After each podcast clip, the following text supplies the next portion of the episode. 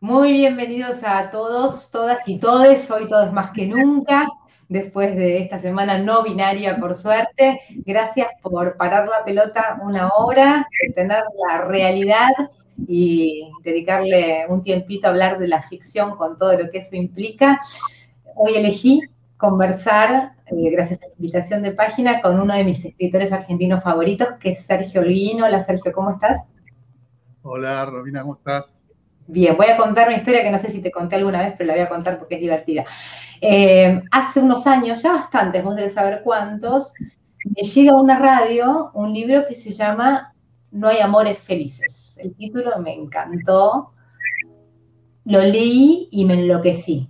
Y dije, ¿quién es este escritor y por qué no leí todo lo que, lo que escribió antes? Entonces lo que hice fue leer la saga completa porque era el tercer libro de la saga de Verónica Rosenthal, que es esta periodista tan valiente, tan neurótica, eh, que, creó Sergio Holguín, que narra como mujer eh, en, esta faceta que son sus libros policiales. Y después de que leí todo, una de las ventajas que tenemos eh, los periodistas es que podemos intentar acercarnos. A mí me gusta particularmente tratar de hacerme amiga de los escritores que me gustan. Sergio me dio mucho trabajo. Creo que hasta que no fui a verte a una charla de una feria de libro no me diste ni pelota.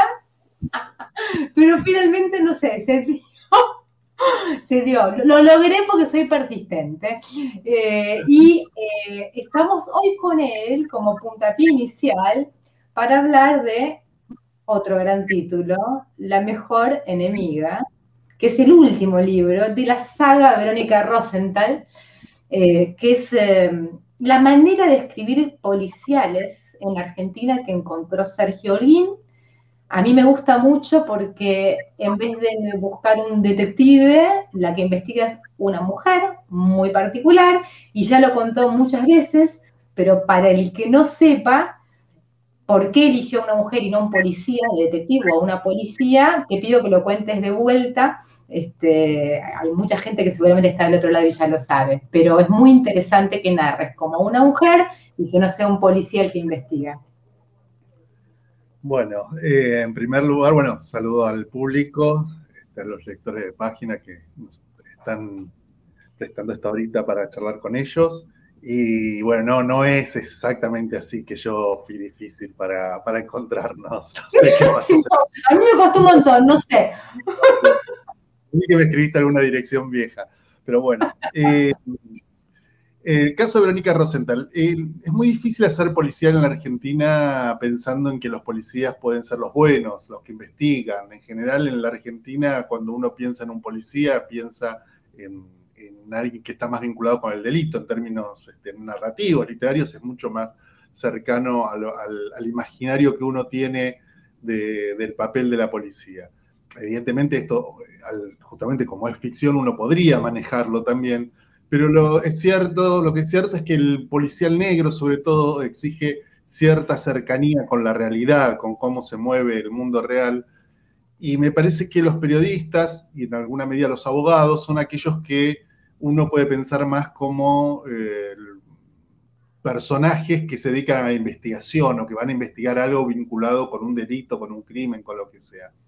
En el caso de Verónica, obviamente es periodista, es una persona que se dedica al periodismo de investigación, trabaja muy bien con, este, con todos esos temas, digamos, vinculados con, el delito, pero que también tiene un entorno, un contexto de abogados que tiene que ver con su padre, con su amigo, pareja, depende del momento y depende de la novela, que es Federico, eh, que le permiten, que le facilitan esta investigación periodística, ¿no? Esta investigación que generalmente hay un crimen detrás de eso y que es lo que este, permite que el policial funcione en una novela argentina.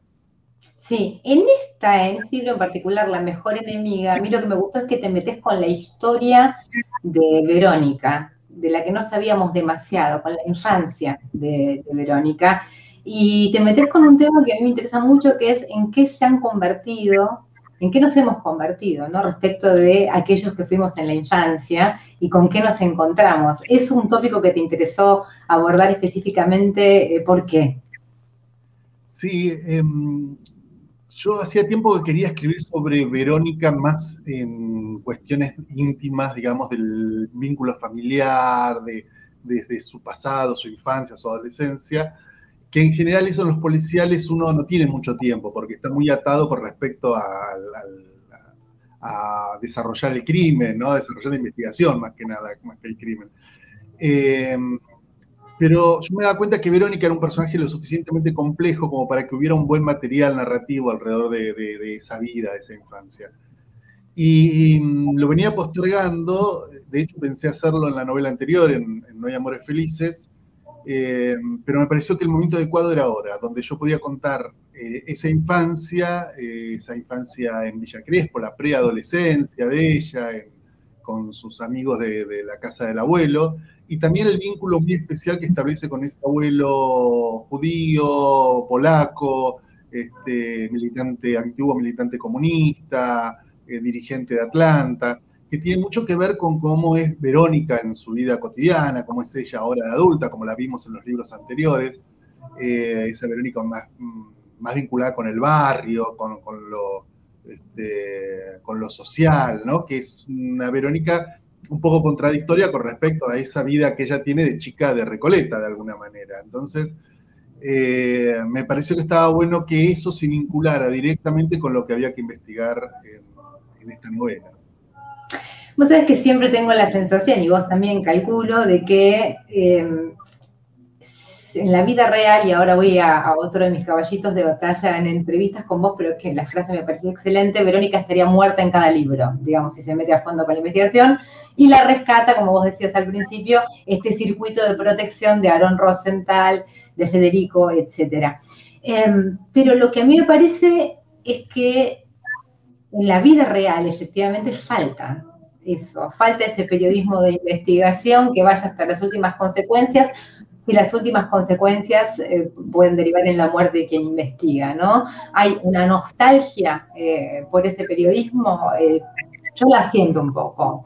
Y me parece que vos también por uno de los acápites del, libro. Sí, a ver, el periodismo de investigación es un género se ha desarrollado en la Argentina históricamente, ¿no? que hemos tenido siempre buenos periodistas de investigación, Rodolfo Walsh es como el hombre que más uno puede rescatar, pero hay muchos más, incluso eh, actualmente uno puede encontrar ese periodismo de investigación. Eh, lo que es difícil es, es las condiciones en las que trabaja Verónica. Ahí es donde es más difícil pensar en Verónica como un personaje real, absolutamente realista. Una de las cosas que no tiene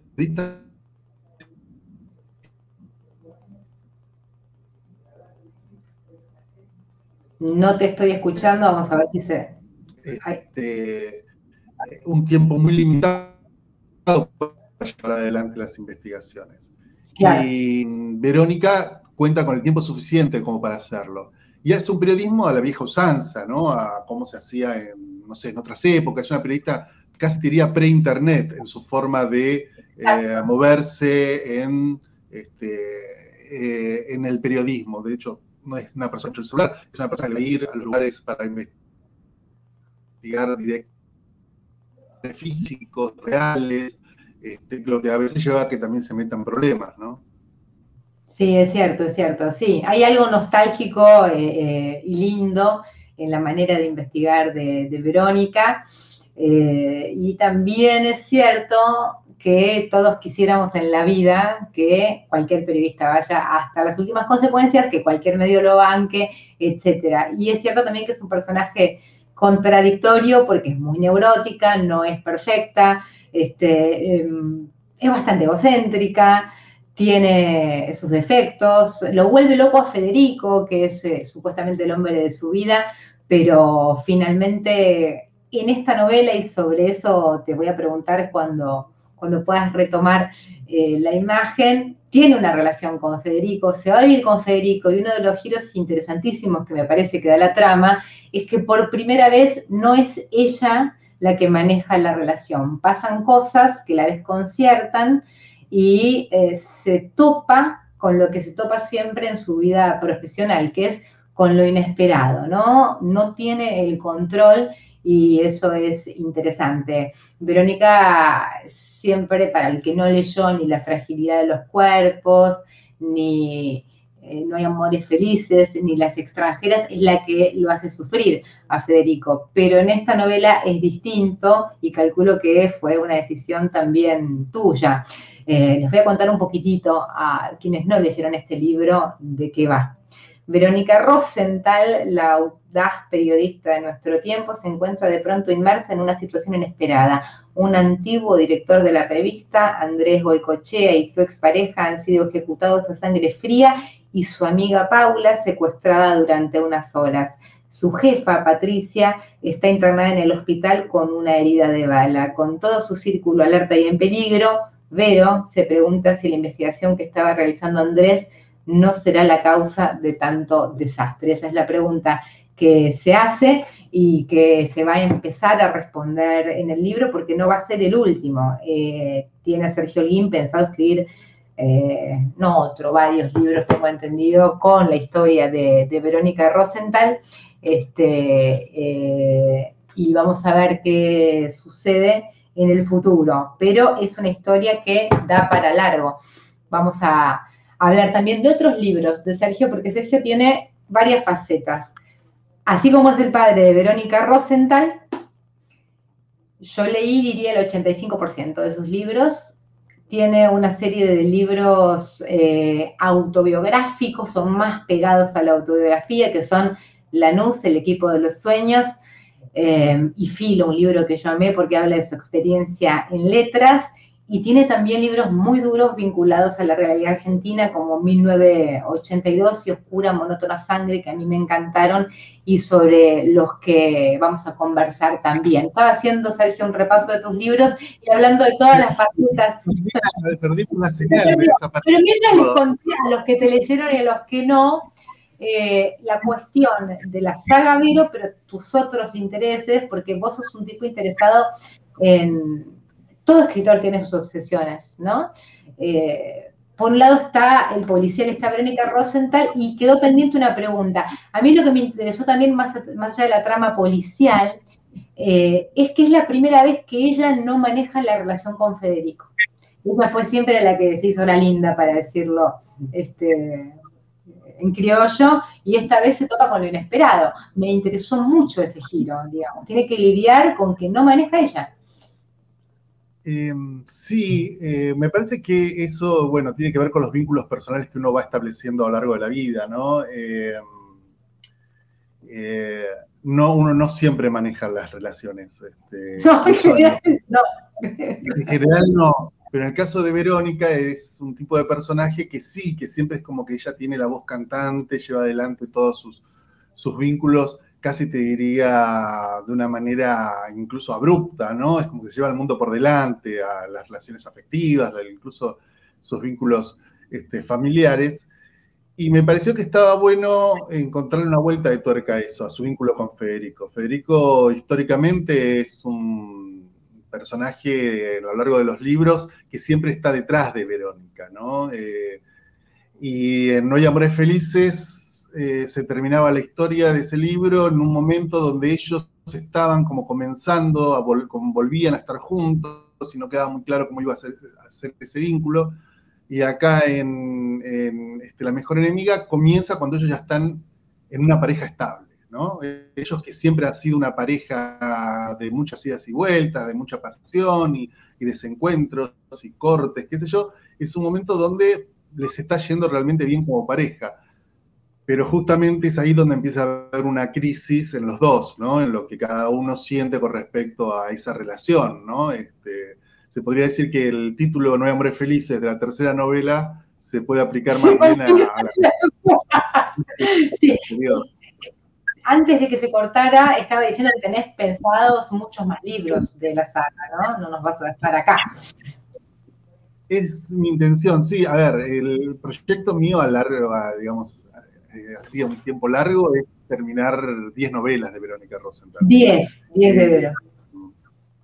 10 libros que, donde Verónica vaya creciendo con los años, digamos, y no tenga siempre la misma edad. De hecho, no lo es. Al comienzo, en la fragilidad, tenía cerca de 30, ahora está en 35, 36 años. y la idea es que de libro a libro ella vaya creciendo, ¿no? Para no decir envejeciendo, porque a esa edad por lo menos no se envejece todavía. Eh, y mi intención es que eh, eh, Verónica vaya cambiando, digamos, vaya evolucionando su personaje en función de las cosas que le van sucediendo en la vida, como nos suele ocurrir a nosotros, que es un proceso que uno no ve mucho en las novelas, porque uno cuando las novelas, salvo que sea una de esas novelas donde te cuentan toda la historia de un personaje, pero en las novelas policiales que siempre se vinculan más con lo puntual, con el, con el crimen, con lo que hay que investigar, no hay muchas posibilidades de ver esa evolución de un personaje. Y me parece que es una linda experiencia la de poder acompañar a Verónica en esos cambios de libro a libro y que ahora pasó esto, digamos, donde ella pierde de alguna manera el control sobre su relación afectiva y probablemente en las próximas novelas le va a ocurrir otras cosas eh, que tienen que ver con esto, con, lo que nos va pasando a todos en la vida, ¿no? que nos va, digamos, modificando sin que, vamos, sin que perdamos la, esencia de lo que somos, porque siempre seguimos siendo los mismos que éramos en la infancia, en la adolescencia, cuando somos jóvenes. Así que eh, eso es lo que una de las cosas que más me divierte de pensar que tengo por delante todavía seis novelas más de Verónica. Eh, sí, a mí también me pone contenta y me entusiasma que haya seis novelas más de Verónica, pero quería hacer un pequeño recorrido por el resto de tus libros. Creo, decía mientras no estabas eh, al aire, que creo haber leído el 85% de lo que escribiste, lo cual es bastante, así que un panorama tengo. Y me gustaría ir libro por libro haciendo algunas preguntas que no spoileen, obviamente, pero está en contratapa contado. 1982 em, es una novela eh, excelente para mí, con un final atroz. Uno sabe, uno empieza la novela sabiendo que bien no puede terminar, pero el final es eh, realmente muy duro. Eh, se trata básicamente de, estamos en, la época de la guerra de las Malvinas, eh, de un milico que tiene un hijo que no siente ni piensa como él, que tiene otra sensibilidad. el padre tiene que viajar por la guerra y se enamora de su madrastra. Bueno, uno sabe que no va a terminar bien, pero el final es terrible y te leí decir que a lo mejor lo hubieras morigerado un poco, digamos, ¿no? Este, ¿Hoy pensás lo mismo o no? Porque es, muy, muy fuerte realmente. A ver, sí y no. Em, yo cuando empecé a trabajar en 1982 sabía que lo que yo quería era este, tener una tragedia, digamos. Era utilizar eh, la tragedia clásica en el género novela, ¿no? Entonces incluso está estructurada como se suele estructurar las tragedias clásicas. Eh, evidentemente eso no tenía por qué notarse ¿no? en, la, lectura, uno lee una novela normalmente sin pensar en esos términos, pero yo tenía en la cabeza eso, una tragedia tradicional, pero no tan tradicional. Eh, cuando nosotros hablamos de un final trágico, un final terrible, eh, suponemos un final que no es el que ocurre en la novela, eso es. Eh, a ver, en la tragedia clásica lo que ocurría es que moría el protagonista, digamos, del libro o el coprotagonista, este, uno de los dos, o los dos, o depende cuán trágica era esa tragedia, y el mundo volvía a tener un orden, ¿no? Estábamos en un momento donde había un caos y la muerte lleva al orden. Em, yo quería hacer algo más vinculado con lo que podría ser la tragedia contemporánea, donde eh, la muerte no lleva ningún orden y la muerte no necesariamente es la de los protagonistas, y que esa muerte es absurda, ¿no? Está más vinculado con el sentido del, teatro del absurdo, del teatro del siglo XX. Eh, quería que, hubiera, digamos, una tragedia absurda eh, que no estuviera vinculado con aquello con lo que uno supone en primer plano, ¿no? Que es esta relación de esta mujer joven y este chico eh, que se enamoran, se enamoran terriblemente y que desafían un... ¿Cómo? perdidamente, digo. Inevitablemente se enamoran. Claro. Se enamoran y se enamoran con una carga extra que me parece que es una de las cosas más atractivas de ese vínculo entre ellos, que hay un fuerte cariño, no es solo la pasión, sino que es el cariño de que se conocen hace muchos años, que él creció en esa casa con, con, la, que es la mujer de su padre, eh, y que, digamos, e, e, e, eso es como un componente más de ese vínculo entre ellos, ¿no? No es la típica relación que uno supone, la típica relación erótica de la atracción y la sexualidad nada más, sino que está vinculado con el afecto y con ese afecto cotidiano, digamos, del, vínculo este, vinculado a lo, cariñoso, a lo, familiar, si se quiere. Y me gustaba que hubiera ese tipo de vínculos entre los dos, ¿no? Me parece que, es una forma distinta de, de mostrar una pasión también. Vos sabés que me lleva esto a conectar 1982 con Oscura Monótona Sangre, que es, se puede definir como una novela, por, la extensión, que a mí me encanta. Sí, sí, sí, podría ser. Una novela corta que a mí me encanta. Noto algo que está muy presente en, tus libros o en algunos de ellos, que es que el deseo, la realización del deseo tiene un costo, y un costo que muchas veces se paga muy caro, ¿no? Porque en oscura monótona sangre, el protagonista vive una vida que no tiene nada que ver con lo que desea eh, realmente, y cuando se juega por ese deseo, bueno, el costo, ¿no? Eh, eso es algo que te interesa especialmente, lo pensás, lo haces consciente o estoy diciendo una pavada, básicamente. Sí, sí, es, posible, ¿no? Eh, Oscar Wilde decía que realizar un deseo es quedarse sin él. Y agregaba, eh, no, no desear nada es ahí el único ideal, ¿no? Eh, entonces me parece que hay algo de eso, que hay, digamos, que el realizar el deseo siempre conlleva una desilusión, ¿no? La pérdida de, lo que uno intenta, digamos, llevar adelante. Deseo realizado, deseo muerto.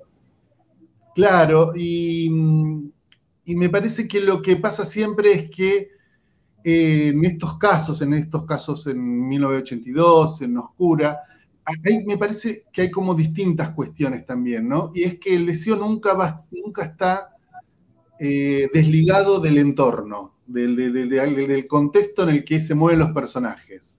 Eh, entonces, eso es, a veces no tiene tanto que ver el deseo como el que te lleva a, digamos, a lo trágico o a los finales complicados o difíciles, sino que es justamente ese entorno social, este, familiar o lo que fuera, o político, que conlleva a un destino terrible.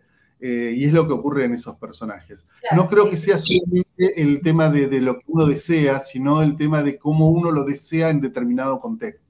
Claro, efectivamente me hace acordar a algo que dijo Martín Lutero, psicoanalista, en, la charla anterior, que es que el deseo siempre tiene condiciones, condicionamientos, digamos, no se desea sobre la nada, se desea en un contexto y bueno, esa, es la complejidad, digamos, ¿no? Eh, respecto de, de Filo, que es un libro que también me encantó y que da cuenta de, en parte de tu paso por la Facultad de Filosofía y Letras por Juan.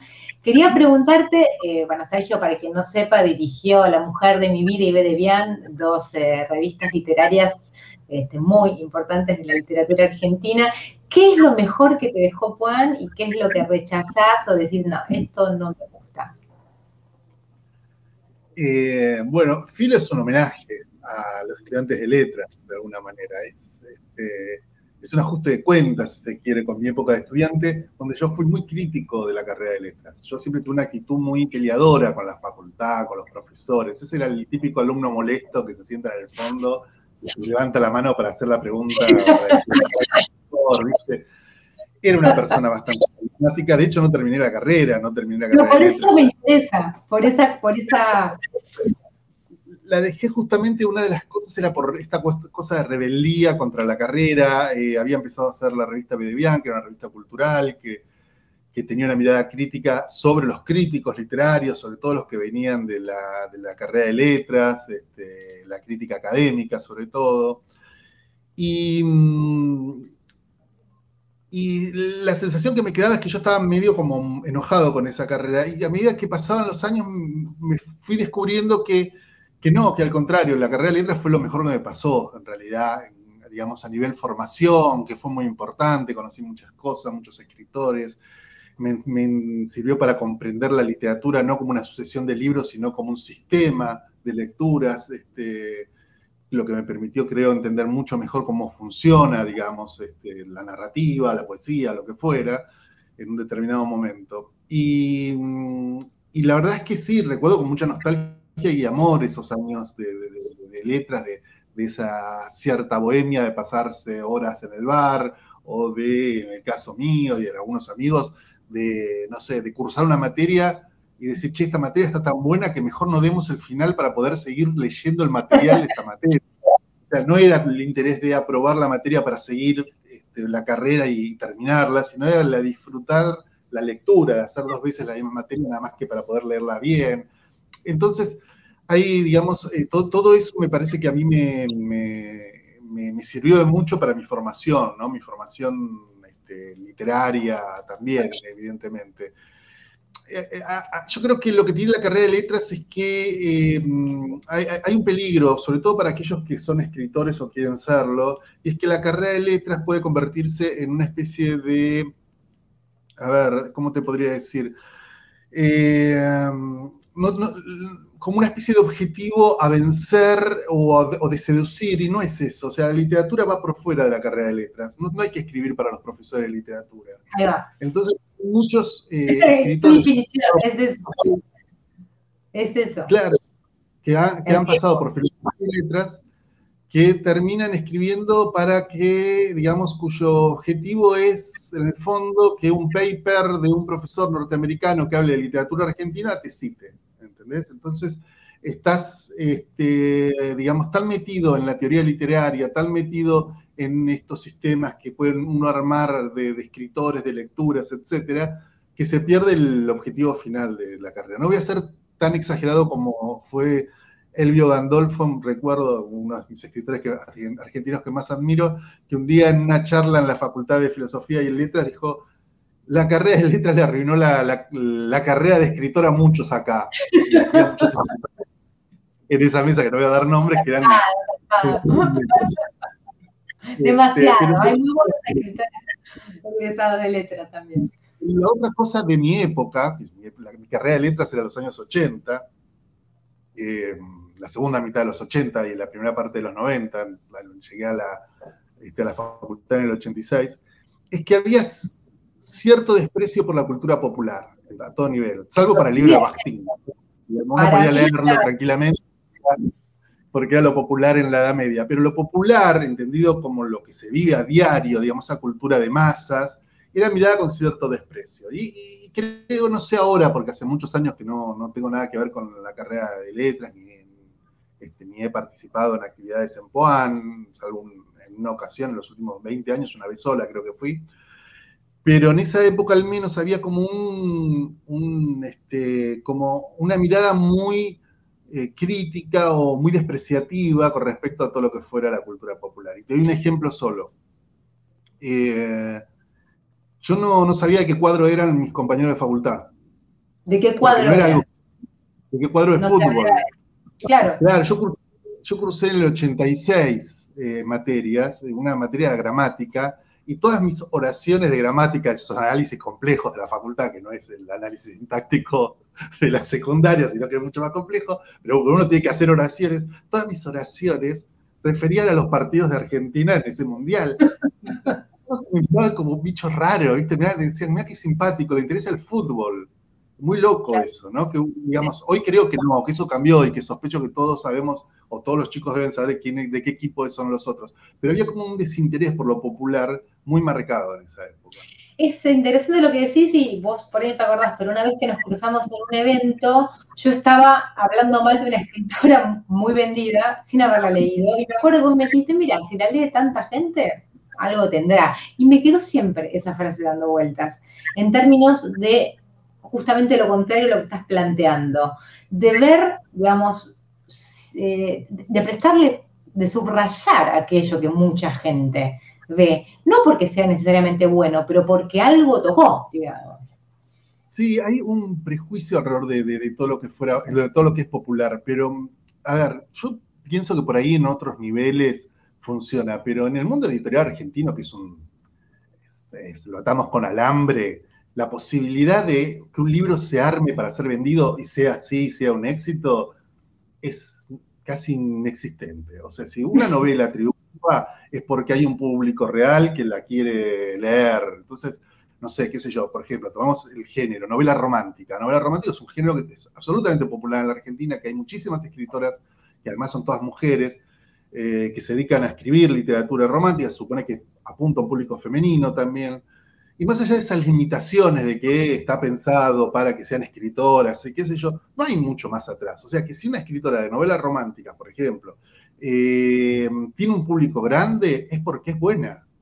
Es así. O sea, hay, una relación directa, porque para seducir un lector, en estos tiempos donde los libros son carísimos además, o sea, la seducción sale mucho dinero, eh, compra libros y, se interesa y los lee, es porque ahí hay una estrategia narrativa, una forma de contar una historia, una forma de crear personajes que a mucha gente le va a parecer horrible, pero que a otra le parece excelente. Y ese público es tan válido como el tipo que eh, ve documentales iraníes, ¿entendés? O sea, me parece que hay que abrirse la cabeza a, todas las posibilidades de, que te puede dar el arte en general, ¿no? No, no solamente la literatura.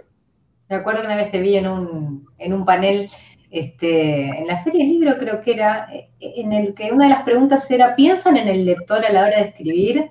Y estaba Quique Ferrari, que es un fenómeno, no, no me importa nada, el lector, ya estoy Estaba Reinaldo este caso, no me acuerdo quiénes estaban, y vos hablaste último, dijiste, contradijiste a todos los que habían hablado, dijiste, yo pienso mucho en el lector cuando escribo. Y, fue llamativo porque todos estaban diciendo lo contrario. ¿En qué términos pensás en el lector? me acordé de una... ¿Te acordás de ah, fue muy gracioso. Creo que ahí, ahí nos vimos por primera vez. Ah, ese ahí sí, totalmente. Eh, no, pero me estaba acordando justamente algo de la facultad, de David Viña. Ah. Yo tuve suerte de tenerlo de profesor David Viña. Ya con eso me alcanza y me sobra la letras. Había estado en el primer año en el que estuvo Viñas en la facultad. Eh, y, mm, y, bueno, eh, Viñas decía, bueno, no me acuerdo quién decía, el estilo es el hombre. Entonces, eh, decía, el estilo es la mujer a la que se quiere seducir. pero ¿qué, ¿qué, implica eso? Más allá de que se quiera seducir a una mujer, a un hombre o a quien sea, es la idea de seducir al lector, la idea de que el estilo es aquello que te lleva a seducir al lector. ¿Cómo no vas a pensar en el lector? Claro. El que no el lector es el que escribe un diario y por ahí se muere sin publicarlo y se publica póstumamente.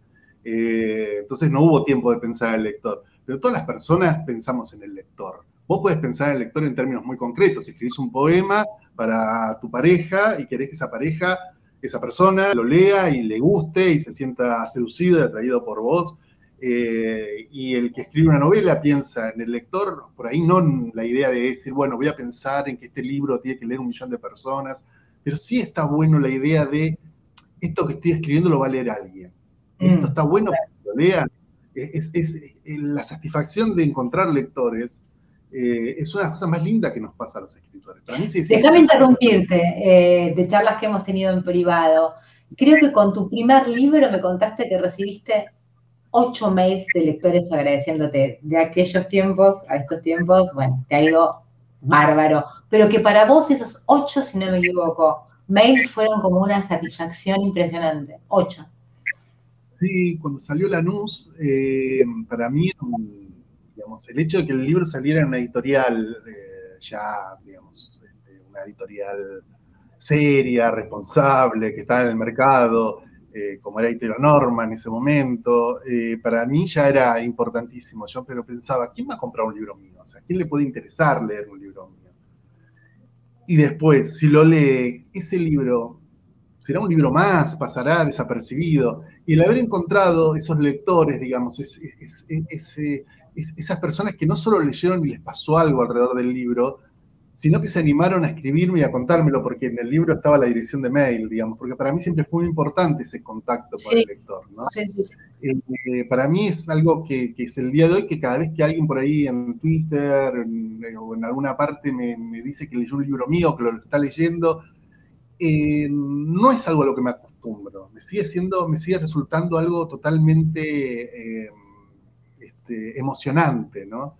Y ya en la NUS pasaba eso, este, que ya pasó con algunos lectores. Incluso con algunos lectores que eran amigos. Para mí fue muy importante algunos mails de gente que no tenía por qué decirme nada y que me dijo algunas cosas muy concretas. Yo dije, ah, pasa por acá también. Digo, eh, eh, gente que me, digamos, que ha influido mucho en lo que yo fui escribiendo posteriormente a partir de esos comentarios que me hicieron como lectores, ¿no? Eh, ¿Te, pasa, ¿Te pasa de encontrar que algo que te dice otro acerca de tu libro, vos no sentís que, lo hayas querido escribir, pero sí, la verdad que tenés razón. No me había dado cuenta, pero sí, mira. Sí, todo el tiempo me pasa eso, de gente que me dice cosas que, no, yo no había pensado. Dije, ah, mira, y me, me, ha pasado casos contrarios muy lindos. Eh, en, La Mujer de mi Vida, en la revista, una de las cosas que hacía era, en un momento, pues eso iba cambiando, lo, lo, íbamos cambiando, seleccionaba eh, algunos cuentos que publicábamos de autores inéditos. Y llegaban unos cuentos a revistas buenísimos, buenísimos, de una autora que tenía 22, 23 años, que era Laura Merari, una escritora que después publicó sus libros. Laura no había publicado absolutamente nada en su vida, nada me encuentro con ella, viene a la revista, qué sé yo, le digo que le vamos a aplicar, muy contenta, le, van a, le vamos a aplicar sus cuentos, y me dice, mm, este, ah, yo leí este, un libro tuyo, me dice, leí Lanús. Y, y yo le digo, ay, ¿qué te pareció? Como un poco de pregunta muy obvia, ¿viste? ¿Qué te pareció? Pensaba, ¿viste? Además, yo voy a ser el editor de sus cuentos, sus primeros cuentos. ¿Qué te va a decir? si no le gustó, no te lo va a decir. No, se quedó seria, se quedó pensando, me dijo, hay algo en el estilo que no me convence. Ay, qué genial.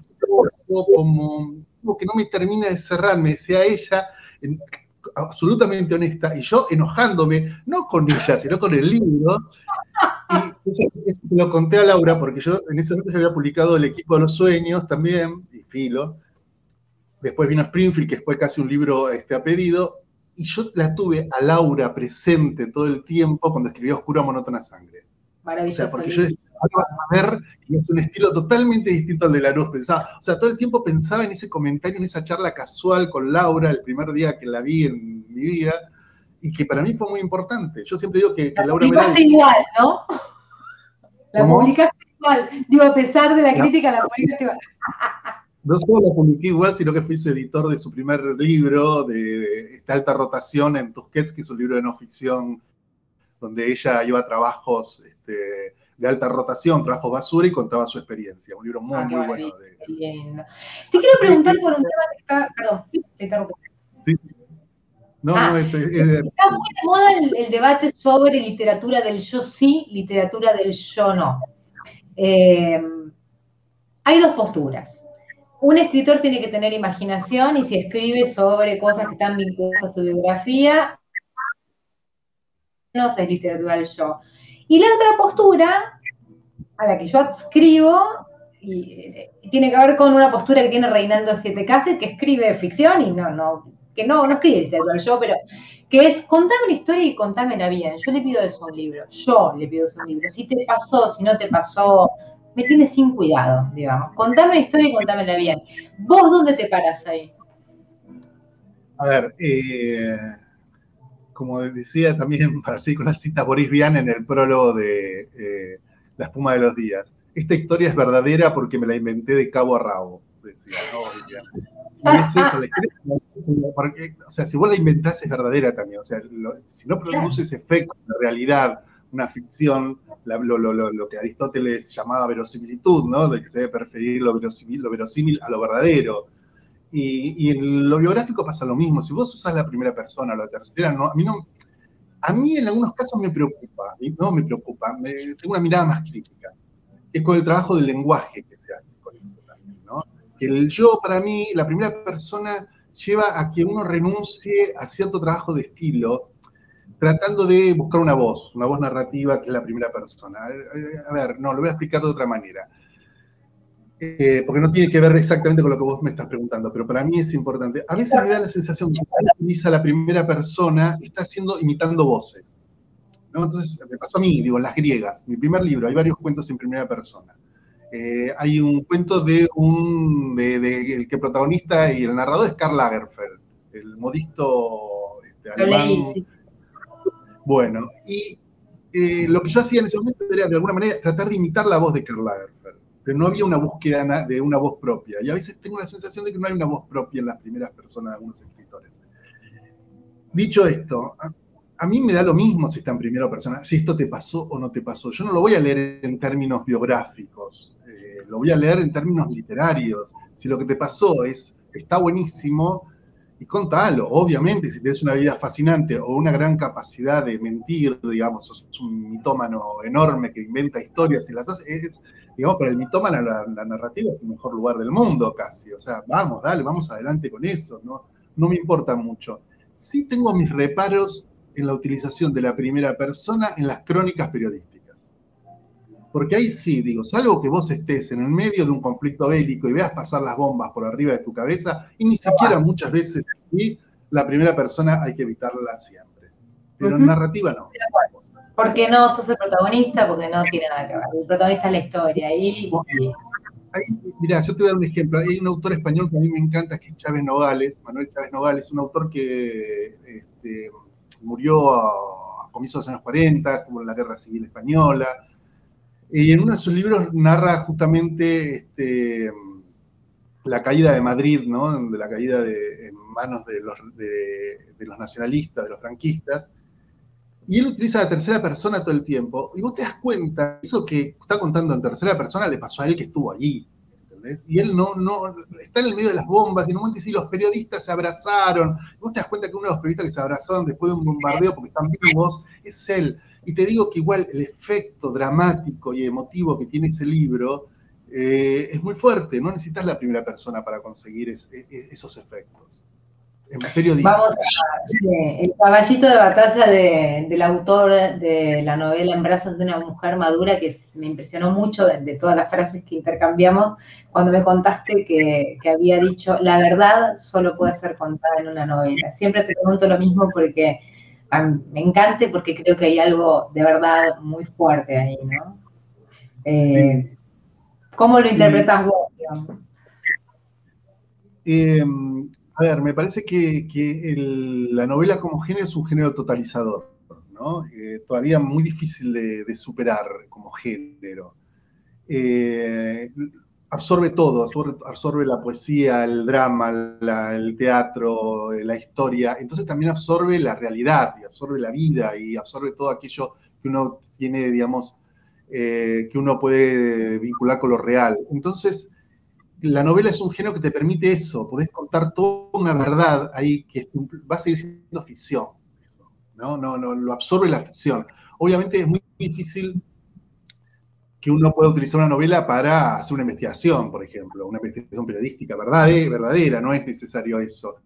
Pero sí es cierto que la novela lleva a tener una experiencia con lo real a veces, que es muy fuerte, que es, este, pasa con algunas novelas policiales, por ejemplo, a mí me gusta mucho un escritor francés que se llama Jean-Claude Issot, que es un ya falleció hizo, es un autor marsellés este, que escribió novelas, una trilogía de novelas que transcurren en Marsella, son novelas policiales.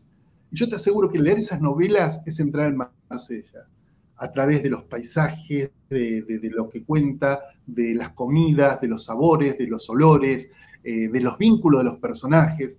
Y e, e, ese mundo verdadero es muy difícil de conseguir por fuera de la novela. ¿no? Eh, de hecho, lo que intenta a veces la crónica periodística también es, apropiarse de eso de la novela, y muchos lo hacen muy bien, de hecho, hoy por hoy hay narradores argentinos que se dedican a la no ficción y son tan o mejores que muchos novelistas, son tan buenos o mejores. No sé, Leila Guerriero, por ejemplo. Leila, este, pensar en Leila en términos solo periodísticos y no narrativos sería un error. Entonces, eh, digamos, por eso te digo que todo eso, de esa cita de Avicinski, eh, tiene que ver con eso, con que la verdad entra de una manera muy bien en, una ficción, pero sigue siendo una ficción. Mm, sí. Joyce decía la imaginación es memoria también, ¿no? Este, hay tantas, tantas maneras de encararlo. Yo sigo creyendo en contarme una historia y contámela bien. Bien en términos de que a mí me interpele y, y que quiera seguir leyendo, ¿no? Que, como decía Alcina, te vendés la batalla con el lector dura ocho líneas, bueno, eso, si seguís, este... Eh, el lector de diarios y revistas dura ocho líneas de artículos hoy por hoy. En el de narrativa uno le puede dar el 5% del libro, el 10%, 20%. ¿5%? 10%? Yo creo que estamos en tiempos tan ansiógenos que no hay más lectores pacientes. Eh, creo yo. ¿Sabes qué? Me parece que si un libro lo empezás a leer y no te engancha, y ese libro no es para vos. ¿Para qué? Con todo lo que hay en el mundo para leer, vas a quedarte leyendo un libro nada más que porque por ahí todo el mundo está hablando de ese libro en ese momento. Y, vos empezaste y no empatizaste con la forma de narrar, con lo que cuenta, con los personajes, con lo que sea, lo mejor es salir a buscar otro libro. Sí, yo creo lo mismo, porque ahí realmente necesitaríamos varias vidas para leer todo lo que, lo que nos gustaría leer y además uno trabaja mucho, se tiene la suerte y además hay que repartir el tiempo libre entre un montón de cosas, este, con lo cual hay que elegir lo que uno realmente siente placer en, leer. ¿Vos qué estás leyendo ahora? A ver, ¿qué estoy leyendo ahora? Em, estoy leyendo un libro de Simenón de ensayos sobre la novela, que se llama La Edad de la Novela, justamente. Eh, un libro, es una recopilación de entrevistas y artículos donde él se refirió a la novela. Eso estoy leyendo en papel. Y después en digital estoy leyendo una novela que se llama, no me acuerdo muy bien el título, pero algo así como Flores de Verano, Flores de Primavera Flores de no me acuerdo cuándo, eh, de un autor japonés, tampoco me voy a acordar, pero porque son muy difíciles los nombres de otros japoneses y además es un autor no muy conocido, que es sobre eh, la caída de la bomba en Hiroshima, contado por él que estuvo, digamos, en ese momento. Eh, y la verdad es que es un libro terrible, ¿no? Eh, muy, muy emotivo. justamente toda la primera parte está en tercera persona, pero vos sabés que fue testigo de eso, y en un momento, cuando después de cae la bomba, pasa a primera persona el texto, y el efecto literario es muy fuerte, ese paso de la tercera a la primera con la bomba en el medio. Es una novela muy cortita, Flores de algo se llama, no recuerdo ahora exactamente el título, pues soy pésimo para recordar. Y terminé de leer una novela de una autora inglesa que se llama Barbara Cummings, la autora, eh, que es una, la hija del veterinario, se llama el libro, eh, que es una autora muy, muy buena, realmente, que me, me, sorprendió. Es una autora que también ya murió hace un par de décadas, por lo menos, más, creo, hace 30 o 40 años casi. Una autora poco conocida en español, pero que hay libros, hay varios libros que se están editando ahora de ella, es un redescubrimiento que hay. Bárbara Cummings. Hay varios libros de ella, este, y este, La hija del veterinario, creo que es el mejorcito de, ella. ¿Sabes qué quería, aprovechando que por ahora no lo pude hacer, no puedo ni entrar a sus tweets, ni a sus DM, ni nada, por el dolor que me causó la, la muerte de Carlos Busquet, un escritor eh, al que yo admiro mucho, porque como escritor sigue vivo. Eh, y además recibió un trato espantoso por parte de un sector de, gente después de su muerte, cuando ya no podía defenderse. Eh, creo que nos gustaron, no sé si vos llegaste a leer Bajo este sol tremendo, pero Magnetizado y Bajo este sol tremendo son dos libros que los dos recomendamos, ¿no? Sí, sí, a mí, Carlos, este, yo tenía un amor muy especial por Carlos, no éramos amigos este, íntimos, no habíamos, nos habíamos visto pocas veces, con esa sensación de que uno se va a encontrar todo el tiempo. Eh, Terrible. Sí, de hecho, justo además después llegó la pandemia y ahí obviamente ya no nos vimos, de hecho, este, la, última vez que nos vimos creo que fue, mira, si no me equivoco, fue yendo a Plaza de Mayo el 10 de diciembre. Ahí nos encontramos este, en un bar que había con amigos comunes, tomamos una cerveza, después nos fuimos para la plaza y después nos perdimos, cada uno por su lado ahí con las multitudes. Eh, pero además era un gran narrador, un narrador muy especial, eh, que tenía una mirada este, muy oblicua sobre la realidad, muy, muy personal, donde mm, podía pasar de, totalmente de género, de, esa novela eh, totalmente, digamos, este, lisérgica que es Bajo este sol tremendo, a el relato casi eh, periodístico, descarnado, magnetizado, donde mm, lo que hay una búsqueda constante de quitarle todo efecto literario al texto, ¿no? Como quitarle todo aquello que sobraba, dejar sobre todo la voz del protagonista.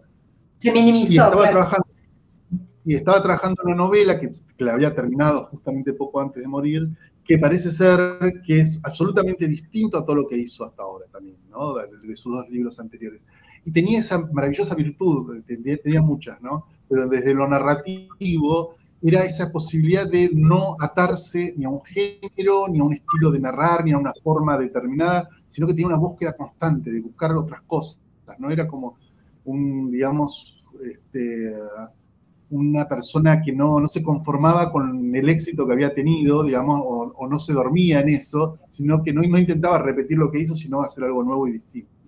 Sí, y además, este, además de como escritor, que en Twitter publicara lo que se le cantaba sin eh, medir las, consecuencias, era algo que a mí me divertía mucho, porque el que lo conocía, yo tampoco era amiga, pero, pero tuve un vínculo, charlábamos cada tanto, había una persona tan sensible en él y le dolía tanto la realidad, que a veces lo que parecía, digamos, eh, puro eh, odio o intento de destrucción, en realidad era, como un tipo muy, muy sensible en ese sentido, ¿no? se, lo, juega mal. Con los vínculos, la gente que lo conoció amaba siempre, o sea, los amigos, este, había una relación, él siempre era una persona muy cálida, no, no era, digamos, él transmitía una cosa así medio de ogro y de enojo y, este, y de puteada constante, sobre todo en Twitter, eh, que también era muy divertido porque era como que él se animaba a decir todo lo que nosotros,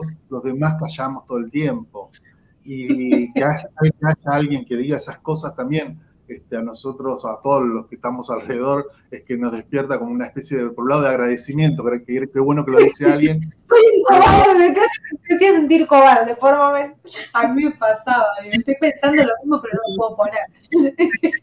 obviamente eso conlleva que haya gente que lo, digamos, lo haya atacado también, porque esas cosas obviamente tienen un precio. Y él era un tipo que se mantenía al margen de las, digamos, de de todas las estructuras este, las que uno puede pensarse, ¿no? Intelectuales, editoriales, él estaba un poco más allá de todo eso, ¿no? Que es muy difícil.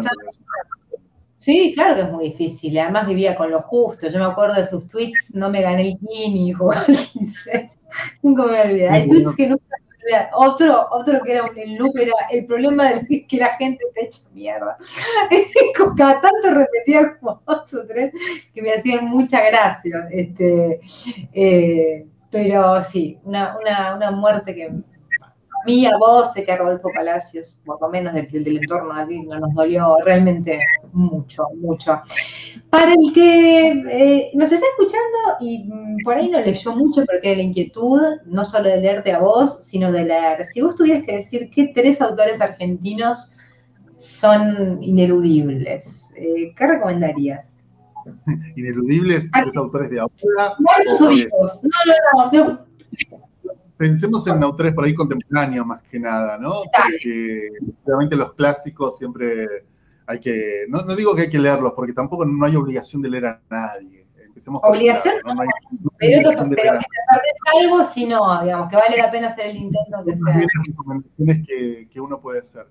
Eh, mira, eh, voy a nombrar, bueno, en primer lugar, una, una creo que mi autora favorita narrativa argentina, creo, una de mis favoritas seguramente, es Mariana Enríquez. Mariana me parece que, llevó, digamos, la narrativa en un escalón más arriba, en ese sentido ha, roto ciertos, digamos, eh, estándares literarios en, Argentina.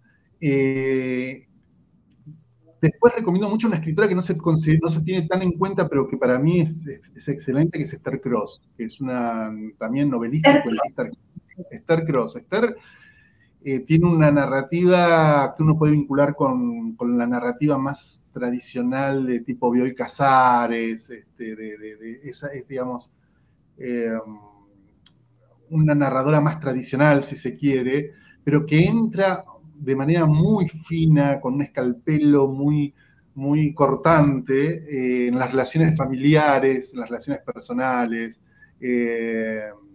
en, lo que es para una persona, digamos, eh, quedarse sola o tener que buscar a una persona que la quiera. Eh, hay, cuestiones afectivas que trata Esther Cross, lo hace muy bien. Eh, y después... Dos mujeres, ¿eh? Mira. ¿Cómo? Vas dos mujeres, tío. Nombraste a mujeres. Sí, de, digamos, de lo que uno piensa que a veces es una tendencia que uno puede vincular con la corrección política, con la idea de que, bueno, hay que poner más escritoras que escritores. La experiencia mía personal es que en los últimos tiempos me han interesado mucho más leer escritoras, no solo argentinas, sino a nivel mundial, que escritores. Más que interesarme, porque interesarme me interesa todo. Me han fascinado más escritoras mujeres que hombres. La fascinación es la palabra. En los últimos años nadie ha producido el efecto de lectura que produjo para mí Elena Ferrante, la ¡Oh! italiana. Claro. Y, No, no, no. y Elena Ferrante. eh. Elena Estoy esperando todavía, eh, perdón porque me emocioné. Yo leí la tetralogía de La Amiga Estupenda y leí después eh, la trilogía de mm, A las horas del abandono. o- bueno, en fin, no lo sé. Leí todo lo que, lo que había por ahí. Mm, Me pasa muy poco que cuando se convierte en serie, algo como pasó con las dos primeras temporadas de esa tetralogía de Elena Ferrante, vos decís, "Esto es exactamente como me lo había imaginado. No sé si vos viste las, las temporadas. Estoy esperando- son excelentes. Sí, Está sí, muy sí, sí. Es un caso extraordinario porque un libro que te despierta tantas sensaciones y que te llega tanto, para mí fue como, digamos, me iluminó la vida, ¿no? Son esas experiencias de lectura que te cambian de alguna manera. Cuando vos vas a ver la versión cinematográfica o televisiva, decís, ah, no está a la altura. Y en este caso es todo lo contrario, o sea, está a la altura. Las dos temporadas que hay ahora, los actores están muy bien, las actrices, las protagonistas son perfectas para esos personajes. Eh, y además este, aparece Nápoles, ¿no? Con toda su, No, no, no, es una belleza. su presencia que impone, ¿no? Este, y otra escritora que me pasó algo similar, no tan fuerte, pero que me partió la cabeza, es una escritora mm, eh, marroquí que escribe en francés y vive en Francia, o sea, franco-marroquí se podría decir, que Leila, eh, se llama Leila Slimani, o Slimani, Leila seguramente. Sí, que tiene una novela que se llama Canción Dulce, que me dejó temblando casi leer ese libro. Wow, canción dulce yendo a comprar. Sí, sí, sí. La primera es, sacan de un departamento, sacan los servicios de la policía, la- dos- el cuerpo de dos niños. Eh, en la primera página pasa eso, ¿eh? En la Eh, primera página. Y todo lo que ocurre, todo lo que cuenta esa novela es impresionante. Es un thriller, eh, un thriller al revés, porque tenés el- o sea, ya sabes quién es el culpable, pero no sabes por qué pasó todo lo que pasa en la novela. Claro, ¿no? claro, claro. Es, es brillante. Es un libro muy cortito. eh, tiene otra novela muy buena que se llama Canción Dulce. No, eh, Canción Dulce es esta. eh, la que esta es Canción Dulce.